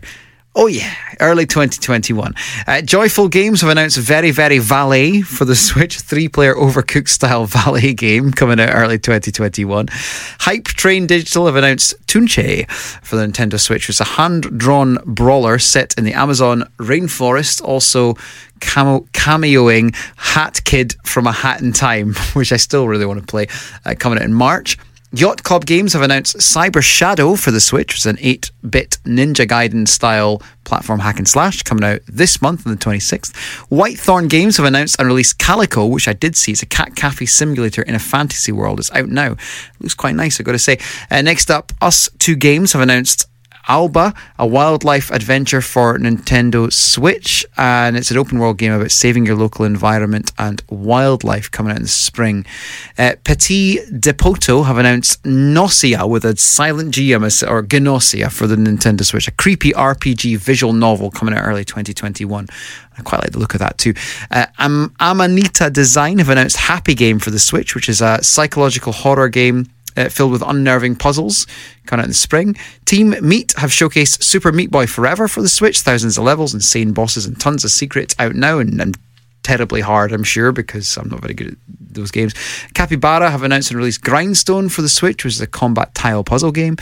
It's out now. And Montage, When the Past Was Around, uh, Comcrats, uh, Cosmcrats, How, Hazel Sky, Trash Sailor, and Finding Paradise. That was the montage that they showed at the end with all those games. So I'm sure you can touch on one or two of them if if you remember that. And then uh, Inner, Innersloth announced and released Among Us for the Switch, uh, which of course we all know because we've been playing it and we've been playing it in our uh, our community as well, which has been really good. Um, so just going back to that because it feels like so long ago since this indie world randomly happened that kind of forgotten about a lot of these, but. Going back to that, if you can set, uh, cast your mind back to the 15th of December, Alistair, where, what were the kind of standouts for you? You know what? I don't want to be too negative, but there weren't many. I mean, when I watched it, uh, the first thing I saw was the, the cat fighting game. I just thought, oh, Mike's going to go and buy Fisty Fluffs.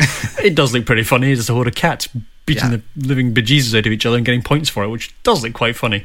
And actually, very, very Valley. It's just a clone, but you know what? It looks like it, it would be quite good fun.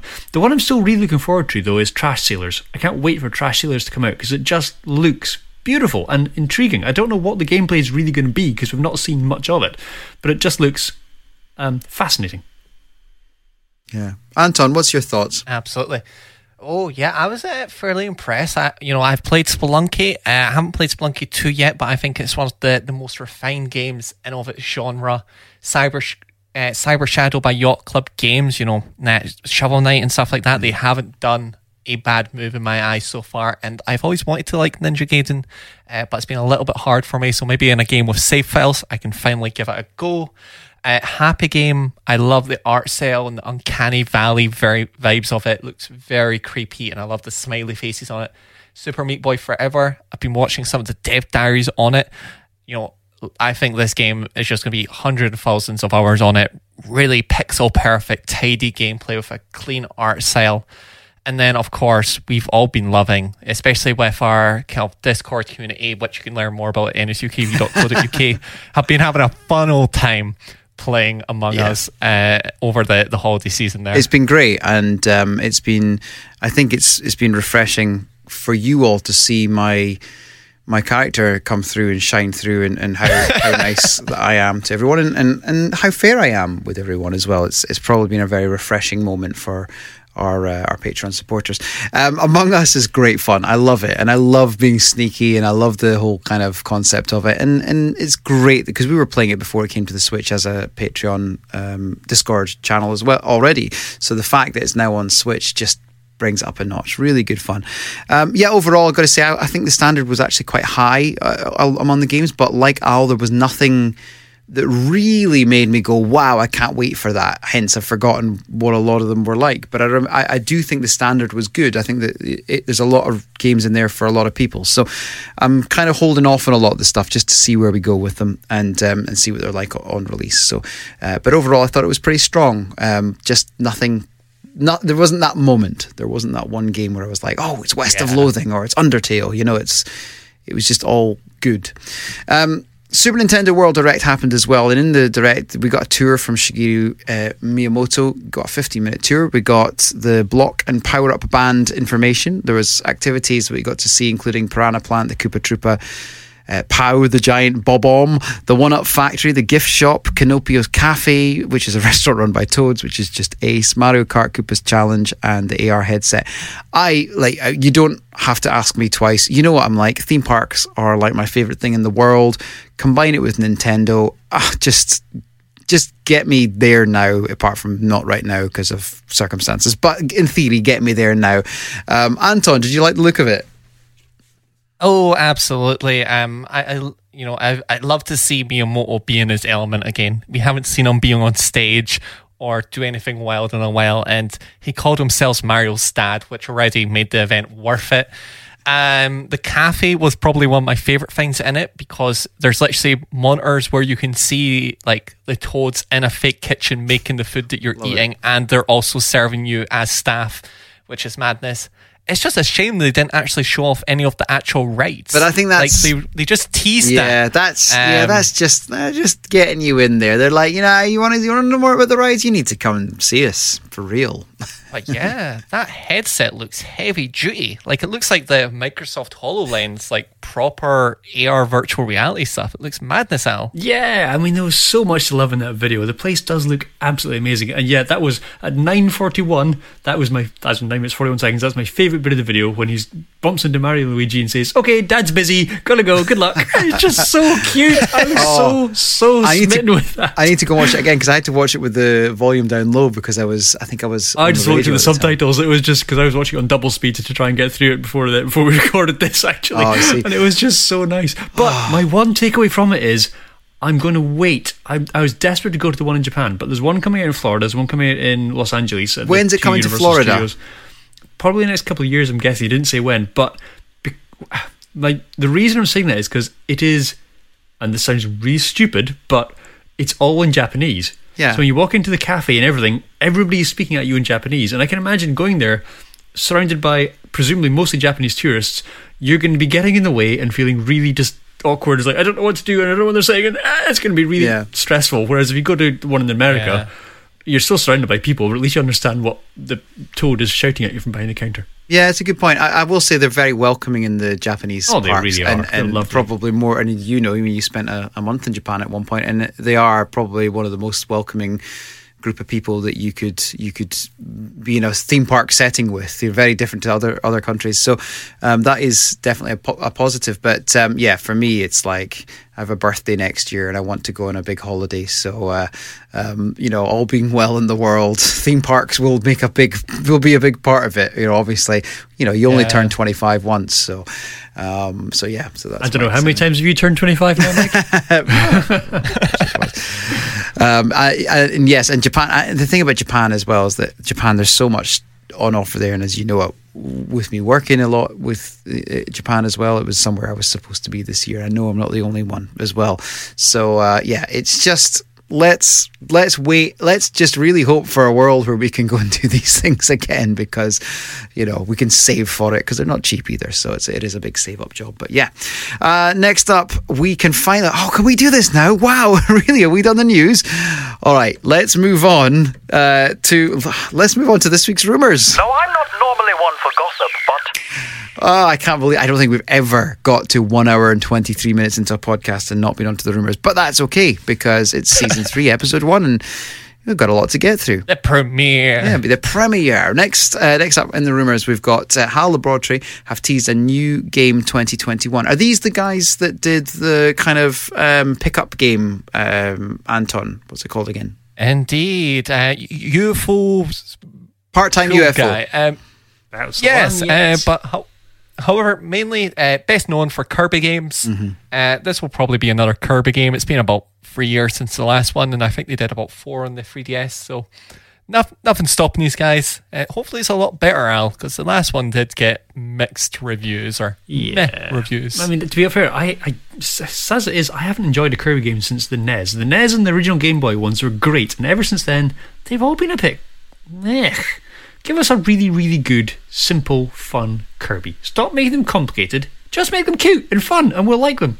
Mm, I think they're kind of cute and fun. But yes, okay, I, I will say that they're not the most exciting of the franchises, but uh, I think I've got high hopes for this. I think they've had a bit more time now with the Switch, so we'll see what happens with that. Uh, next up, with an, in an odd turn of events, Banjo Kazooie's Adventure and Blast Dozer have been posted as Wii U software devel- uh, delivered on December the 30th, 2020. Now, it appears to be a glitch, but the internet can't help but wonder if this was intended for Switch. I've been doing a lot of research into this because I'm very, very excited about these errors because for me, the obvious conclusion to make is that Rare Replay is coming to the Switch. And um, look, it may or may not be, but I would say if ever there was an indication of an error, because to actually post those things, it takes effort. You're not just accidentally posting those things. You're putting those things up on in in the right format for a reason. Now, obviously, it's not come out come out on the right console because it's not a Nintendo Switch announcement. It suddenly appeared for the uh, for consoles which were not aren't developing software anymore, haven't done since 2017. So I don't think it's a Wii U title. They've even said that. Actually, Nintendo of Japan came out and said um, just to stop all the rumors, it's not coming to the Wii U on this date. But it didn't say anything about the Switch. So my theory, Rare Replay will come to Switch. We've got a much better relationship with Microsoft than ever before uh, in terms of Nintendo. I think it makes sense. And also, the other reason, Anton, is in Japan, Microsoft don't really do anything uh, particularly, whereas Nintendo are obviously massive. So it would be an o- opportunity for them to introduce some of their games as a collection, some of their best known games, including Viva Pinata and Viva Pinata Trouble in Paradise, which is the real excitement here. I think that's what they're going to do, and I think it will come. Yeah, you know, uh, to be honest, between Banjo and Viva Pinata, because they've even got a Viva Pinata in the DS, and this is when the 360 was That's you know, right. the thing. Um, so you know they would make sense and would be so much better at home on the Nintendo Switch. There has been rumors floating around in the Xbox circles of a Banjo Kazooie reboot. Uh, so you know, making the older titles in the franchise a little bit more available, even if that was on the Nintendo Switch, I would love to see it. Uh, and to be honest, I'm just believing any rumor that points towards Viva Pinata on Yeah, Switch. me too. What can I say? too. I'm a simple yeah, man. and and Al, we have great memories of Viva Pinata the first time around. It's just it's just the most therapeutic game ever. You know, you remember when, well, it just wasn't that long ago, when Nintendo announced the triple sort of Mario Classics, the 3D All Stars, we were all giddy with excitement. I would be more excited about this coming than that collection because it's got Blast Corps, it's got Viva Pinata, it's got um, Perfect Conker's Dark. Bad Fur Day, it's got Banjo Kazooie, it's got Perfect Dark, which is good, but it wasn't GoldenEye, and sadly No, GoldenEye is no, but it, it was licensing reasons. it's, historically But- it's kind of cool. Yeah, there's just so many amazing games in there, and I want it so badly. Yeah, Yeah, you know, thinking there because they have announced the Perfect Dark reboot. Rumors are floating around about Banjo reboot.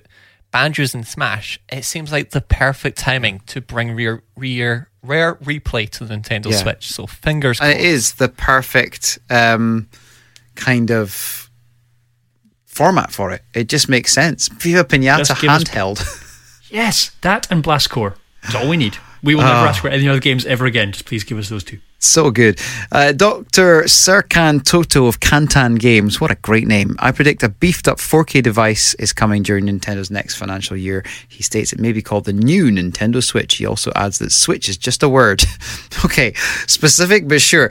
Um, I- I hope it's not called the new Nintendo Switch because that's terrible. Um, I'd much rather it was just called Switch Pro or Switch Plus or Switch 360 or something. I don't know. But like, um, or Switch X. I don't I don't know, but not the news Nintendo Switch. That's rubbish. But um, yeah, I think Dave. Switch Switch Dave would be all right, be better than that. But I do think he's probably right. I think that will happen. I, it'd be great if that happened. Um, I still think maybe not yet. Can you give us another? I w- if they announce it for this time next year, January or December 2021, uh, I'm okay with that. I can deal with that, but not any earlier. Uh, I'm a, I'm on. Yeah, I, I feel like you know we're getting there to that point where I think a mid-gen refresh would be appropriate. I think any later we're getting into new console territory. Uh, but nonetheless, I think the most interesting part about this rumor, uh, and I'd be curious to get your thoughts on this, Al, is the fact that he says, you know, Switch is just a word. Could this be pons- pointing towards like a a consoleized version of the Switch. You know, they can put a big chunky fan in there. They don't need to worry about battery life or uh, having a nice screen on it. They don't have to power that. Um, and who knows, they can maybe even throw in some extra storage. Because, you know, we've got the Switch Lite on one side, maybe balance it out at all. I can't see Nintendo doing that because that has been the whole USP of this console is you pick it up, you walk away with it. If they made something that was effectively purely docked and you had the light as a separate entity, I just can't see them doing it. He says Switch is just a word, but I think that's him being flippant, frankly, and I would be I would be gobsmacked and I think it'd be really it wouldn't be the smartest move for Nintendo if they were to go down the route of splitting the hardware to have a one docked one I- handheld again. It, it's I think- not because they're then competing with with Sony and uh, Microsoft, and that's just not what their game is. I actually think that they could become like the Apple of the console world, Nintendo, and release iterations of the Switch for years to come. I actually believe that that's the way they could go because the Switch is such a clever concept and it's it's it feels to me like they, they could easily announce a Switch Pro now and it comes out. And the reason I don't want it to come out any earlier than a year is because I feel like if we could just squeeze one more year out of the current Switch before we move up, I'm quite happy with where we're at at the moment. I'm, I mean, we have so much of a catalog of games, but obviously, if it does move up to Pro, fine, I'll be I'll be buying it. Like I know I will, and I'll still be able to play all those games. But I can see it being like Apple in the sense that every two or three years we'll see a new version with slight iterations. They've done it before with the 3DS in slightly different ways, but I think it'll be more kind of like, okay, get ready for the Switch presentation, like we did for Apple's next presentation about what they get. I can see it being like that. That would not be a dumb thing for them to do either. I think that would be a very, very smart way for them to go. Um, yeah, I'm just kind of hoping to do, and I am, unlike you, I'm actually ready for the Pro now. As much as I was anti before, You were anti like three months ago. yeah, no, I changed my mind towards the tail end of last year, and I'm twiddling my thumbs now, going, yeah, yeah, ready for a refresh, ready for the new one. Yep, please give it to me. Hurry up. Yeah, see, I'm actually converting to the point where I'm like, I think they could do a really sensible Switch um, kind of home console. And the fact that I think it would be less a home console, I think it would be, because it's based on the same hardware, like the NVIDIA Shield TV. You know, that costs £150, has an upgrade, a better P- CPU than the Switch. So let's say 150 pounds. It's competing with like the likes of an Apple TV or the Google Chromecast, uh, the new Plus model. Uh, you know, you have all your apps like your Netflix and all that on it eventually because you know they can change. You know, maybe put some protection on the HDMI. You know, I think for 150, because obviously they wouldn't have to have a screen, a battery, buttons, or all that built into it. They could maybe make a good set-top box that could also play Animal Crossing. Um, who knows? It's a hard one. They did do a PlayStation Vita without a screen, so anything's possible in Japan. Yeah. Did they? That's crazy. Send us a link to that. I want to see that. But let's not talk about it now because we've got too much to get through. Uh, two more rumors, and then we're going to move on to this week's quiz. Next up, there was a bad Nintendo Direct leaked uh, that entertained the internet. Now, I, I shared it in our Discord. You know, I, like if it was real, we'd all be Oh, greatest day in I mean, some of this I can't remember remember what was on there, but it was like everything's coming out to the on the Switch. What do we have there, Anton? What were the stuff that was? Oh stuff? god, I, I can't even rem- remember. It's like, oh, do you remember like Pong? Yeah, they're doing Pong two. It's coming to Switch this week. Um, Zelda one, two, and three are coming. Nah, uh, Switch Pro, Breath of the Wild 2, here's Mario Kart 9. It was literally everything that we've been talking about. Yeah. All right, I've got I've got all here. We've got Switch Pro, which is 4K and the bee's knees 256, Nintendo World Park Tour, Mario Kart 9, Splatoon 3, Super Mario Odyssey 2, uh, Fire Emblem, uh, Metroid Prime, uh, Kingdom Heart, uh, Bayonetta, Shin Megami Tensei, Assassin's Creed, Resident Evil, Grand Theft Auto 5, Call of Duty Black Ops, Final Fantasy 7, Banjo Kazooie, uh, Crash Bandicoot, Eastward, Fall Guys, Dirt 5, Yakuza, Persona 5, Control, Fallout. NieR, Dead Alive, Hollow Knight, Apex, Plants vs. Zombies. The Witness, Hitman 3, Maneater, Borderlands 3, and there's even more, which I won't bore you, and then they finish with Breath of the Wild, and they're all coming out in 2021, so get your wallets ready. I mean, if that happened, I just bankrupt myself now. Like that is ridiculous. I love how they threw in like occasional ones that are normal, like Plants vs Zombies is coming, um, but everything else they're just like crazy stuff. I mean, it'd be great. I mean, GTA. We all want GTA on the Switch. We all want um, Persona Five. All these things, but yeah, I don't. I don't think there's much validity in that. Do you, Al? oh no, I think I entirely believe it. I think it's all coming. I can't wait for the release. Give us, give us the direct on it now. Tell us officially, please. Okay, if that happens, I'm I'm in. I'm in for all of it. Um, Nintendo's share price is going to do well. yeah, absolutely. Next up, last rumor: uh, data. Uh, there's been a data miner Switch OS that's uncovered some new hardware. It's the SKU or the SKU. Features a 4K UHD multimedia SoC, and the tablet itself definitely has an upgraded display. Although we don't know if it's 4K. Um, is yeah. Tell us a bit more about this data mine uncovering, Anton. Yeah, so this is the same way how we found out about the Switch Lite and the kind of red block, the red box Nintendo Switch. So, very credible way of finding out that a new hardware SKU does exist at some point in time. It will exist. I think the most logical conclusion would be to take from this is maybe a 4K dot 1080p handheld experience. Um, and this also does hint towards more so a classic Switch experience that can be docked and is handheld, so less so the um, idea that uh, Doctor Toto was pointing towards. So I think this would be best case scenario for a Switch Pro. Yeah. You think? You think it would be best case? No, best case just beefier Or- Switch. Yeah, or a believable expectation for yes, a Switch that's Pro. probably uh, probably a good way of putting it. Yeah. Yeah. Well, we shall see. I suspect the truth is out there somewhere, just not in any of these um, leaked documents, and certainly not in that file that, that we uh, that we got with the leaked uh, rumors of what was going to happen this year with directs and things. So uh, that is it. We've we've finally got through the news and rumors. Well done for sticking with us. If you got to this point of the podcast, um, there's still a little bit to go because we're about to do the quiz. But can I just say thank you for sticking with us? You are true true support supporters, and and for that you should head to nsukp.co.uk and find out more. That's I just wanted to do an Anton and throw it in there. But no, thank you so much. We really appreciate it. Let's move on though to this week's and the first one of season three. It's the quiz. I have so many questions. Now, So, uh, who, who's doing the quiz, guys? yes, well, it's going to be you, Al. I hope. Otherwise, we're in trouble. Me, me. Oh, nuts. oh, right. It was a good job I got some things on the screen then, because you know I had a funny feeling it might be coming to me. It's Not coming that to we you. talked about it in advance or anything, but No, you know, no, no. just- I mean, to be fair. I've, I think I've done it for the last seven, eight months now, so it's probably time I get a break. So, Alistair, it is over to you for the quiz. All right. Well, I decided not to go back to my old format. I've decided to basically just be lazy and pick up your fo- format exactly where you left off with it and oh, start asking questions. Oh, but that means I've got to go off against Anton. Yes, it does. Welcome to my world. But I'll tell you what, I will do you the same strange, weird points thing where you get two points to Anton's one because he still won. He'll still beat me. We'll take notes of it this season.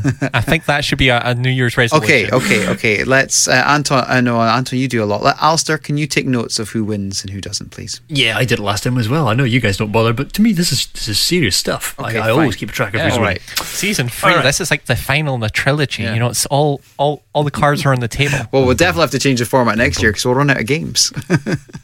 Well, well, let's see how far I get. Let's go. All right, game number one. Uh, right, what can I tell you? It was a game by Eidetic uh, Studios. It was released uh, in 1999 on the PlayStation. Um, Soul Reaver. Nope. Mike? Pass. Uh, it was published by 989 Studios, um, and it was also released on Android in 2011. Seventh guest. Nope. GTA 2. It is not. No. Uh, it is a third person uh, special agent sort of spy game. PlayStation 1, did you say, came out on? PlayStation 1. And uh, someone in our Discord has just got it. Okay, is it. Um, is it. Uh, Tomorrow Never Dies? It is not Tomorrow Never Dies. Uh, what else can I tell you about it? Uh, it was it drew a lot of inspiration from GoldenEye, um, but added a few of its own things. It had a bit of a rocky development. Uh, uh, it was cancelled, no, nearly cancelled two or three times on the way through before eventually making it out to pretty good reviews. Mission Impossible? Nope. Um, this is PlayStation One we're talking about It here. is So, uh, indeed, yeah. oh, um, I think. Spec Ops. Nope. Shall I put you out of your misery, or do you want me to give you any, Get anything one more. else? Give us one more guess. One, One more. more. One more. All right. What else can I find in here? the main 1. character was uh, Gabriel Logan and his partner Lian Xing. They investigate a series of biological outbreaks triggered by international terrorist Erich Rhoemer. I'm going to have this game. If it's PlayStation 1. I just can't think what the heck it is. Do. Uh, I'm trying to rattle through the box art on my head of all the games. Is it? I need to get the, count- Um, the countdown music playing in the background. Bum bum bum bum. Oh, I forgot the name of the game. And Ba-da-bum. there's something on the tip of my tongue here, and I can't think what it is. I'm gonna have to pass. Like, I can't think what the heck it was called. It's something Anton, really you giving obvious. up? It became a big se- series, as far as I remember. Anyway, go and tell us. Syphon Filter. Syphon Filter. Okay. Oh, I I had it, but it didn't. I don't think I'd have got there. You could have asked me another. I can't point believe I managed to stump you both. I think I had it. I was sure I had it until I read more about the game. and Went, did I have that? I'm not really sure. I'm pretty sure I had that. yeah. I never, All right. never really delved into the light gun games myself. Mm, okay. Uh, second game then. This one is 1993 in Japan, 1994 uh, our side of the pond, and it was on the Super Nintendo first party. Any guesses? First party, um, Donkey Kong. Country Two. It is not. Star Fox. It is not. If I give you a small hint, it is first party and it came out of Nintendo's R&D department. Fire Emblem. Yoshi's Island. Oh, it is n- which one? No, it is not Yoshi's Island. It is not. Did you say, Mike? I said Fire Emblem. It is not Fire Emblem or Yoshi's Island. That's a bit of a hint. It Yoshi's has. World. I'm trying to think what else I can give you that's not going to give it away. Yoshi's World. Um, it did feature Yoshi. It is not Yoshi's Yoshi's World. Cookie? It is not Yoshi's Cookie. It came with a bazooka. Oh, Yoshi's Safari. Yay! No, we never have a really winner. got that. I don't even remember Yoshi's Safari. I didn't have a SNES though. Uh, I never owned it, but I did have a friend who I think had that game. I vaguely remember trying to point a bazooka at a screen. It's virtually impossible to point a bazooka at a screen. At least with a light gun, you can point at the screen, look down it. Yeah. Bazooka, you're holding your shoulder. You have no idea where it's aiming. I, I don't think I. In a month of Sundays, I would have got that one. No, that was fun. All right, well, so far it's 2 0 to. Um, actually, no, it's 1 0 Excuse me? Anton. 1 0 to Anton. Okay, carry on. Sorry. So it comes down to the last round then to see whether whether It's a or not draw or not. can. Yeah, we can pull it back. So I'm going to do the same thing as you. I'm going to give you a game's title and I want you to tell me what year it is. Okay. This year's this uh, game is called Euro Truck Simulator. Oh, no, sorry, it wasn't Euro Truck Simulator. This is it was modelled on it. It was called Desert Bus, but not mo- no, Don't take it was modelled on it. It wasn't modelled on it. Nothing like it. But there's a similarity. This is just called Desert Bus. The game's called Desert Bus. Yes. Who's guessing first? Uh, you are because you just spoke. On you go. Okay. Um, 2010. 2009. You're both miles off. It was 1995, which means Anton gets the point. It was. I've actually played Desert Bus. Have you? It's a Yeah, it's a bizarre little game. Um, and yeah, there's a couple mo- uh, times when they've modded other games, like they've done Halo Desert Buses out there. Um, an awful game. Oh, man, it was terrible. It was. It was. I'm not sure which console it was. It was certainly Sega. I think it was on on a Sega. But I haven't figured out which console actually it was yet. But yeah, it's it's just direly. It's basically just Euro Truck Simulator, but in sort of crappy Sega graphics from what looks like probably a Mega Drive Saturn? era. Uh, mm, Sega That CD apparently is what it was on. Okay, makes sense. Okay, It does not look good. It looks really, really, really, really, really bad. I, I had to say I- Mega CD. What I like about it Yeah, though is the I'm- fact it's got the little magic tree dangling from the winds. The, Oh, the- that's the cool. rearview I do like that. I do like that. Oh well, there we go. Yeah. Failed. if I'm not mistaken, the concept of the game is you drive to New Vegas, uh, uh, not New Vegas, yeah, Los, uh, New Vegas, Las Vegas. um, and Las Vegas, and it takes ten hours to go there one way and ten hours to go the other way, and your bus slightly veers to the left for the entirety of the game. Wow. Yeah, pretty Um, much. You're driving a passenger-free bus 45 miles long, a miles an hour along a straight characterless desert road from Tucson to Las Vegas in real time, which takes eight hours. Yeah, Eight hours of Yeah. madness. I mean, that Eight sounds great. I mean, you'd be better just driving somewhere for eight hours, but you're not allowed. But I suppose maybe this is the future. Maybe this is the only way to travel to buy bus, desert bus. ah, that was terrible. I mean, I would have only maybe got the first one today. So yeah, not not great for me, but certainly we never got the other two. Well done, Anton. That makes it one 0 to you. 1-0. I can make it two one me next why, week, so I'm all right with that. It's fine. Just give you a head start. Uh, that that is it for this Fighting for our first episode of season three. Uh, look out if you are one of our patron supporters. Look out for some extra content coming this week. I don't know what we're doing yet, but we'll be doing something. We'll have some sort of podcast coming your way, and uh, that will continue on throughout the season. And look out for some other bits and pieces happening soon. We will keep you up to date, of course, with everything. Remember, we're on Twitter. NSUK podcast on Twitter. Where else, Anton? Uh, we are on Facebook, NSUK Podcast. Uh, we're on YouTube, which has a weird, funky URL. So just search for Nintendo Switch UK Podcast. And then finally, our website at nsukp.co.uk, where you can learn about all the kind of things that we do, learn about the Patreon. And if you'd like to send us an email, that would be podcast at nsukp.co.uk, where you can chat to the lovely Alistair. Yes, please do, because the inbox has been kind of quiet over Christmas. Send Yes. emails. We like emails. Mm. Absolutely. Well, that is it. Thank you so much for joining us for the first episode. We hope to see you for episode next. What's that? Night seven, which is next week's second of episode of season three. You can tell we've been doing this for too long tonight. I'm very, I'm very, very tired. Stumbling over my words. And with that, I will say good night. Goodbye. Cheerio. Au revoir.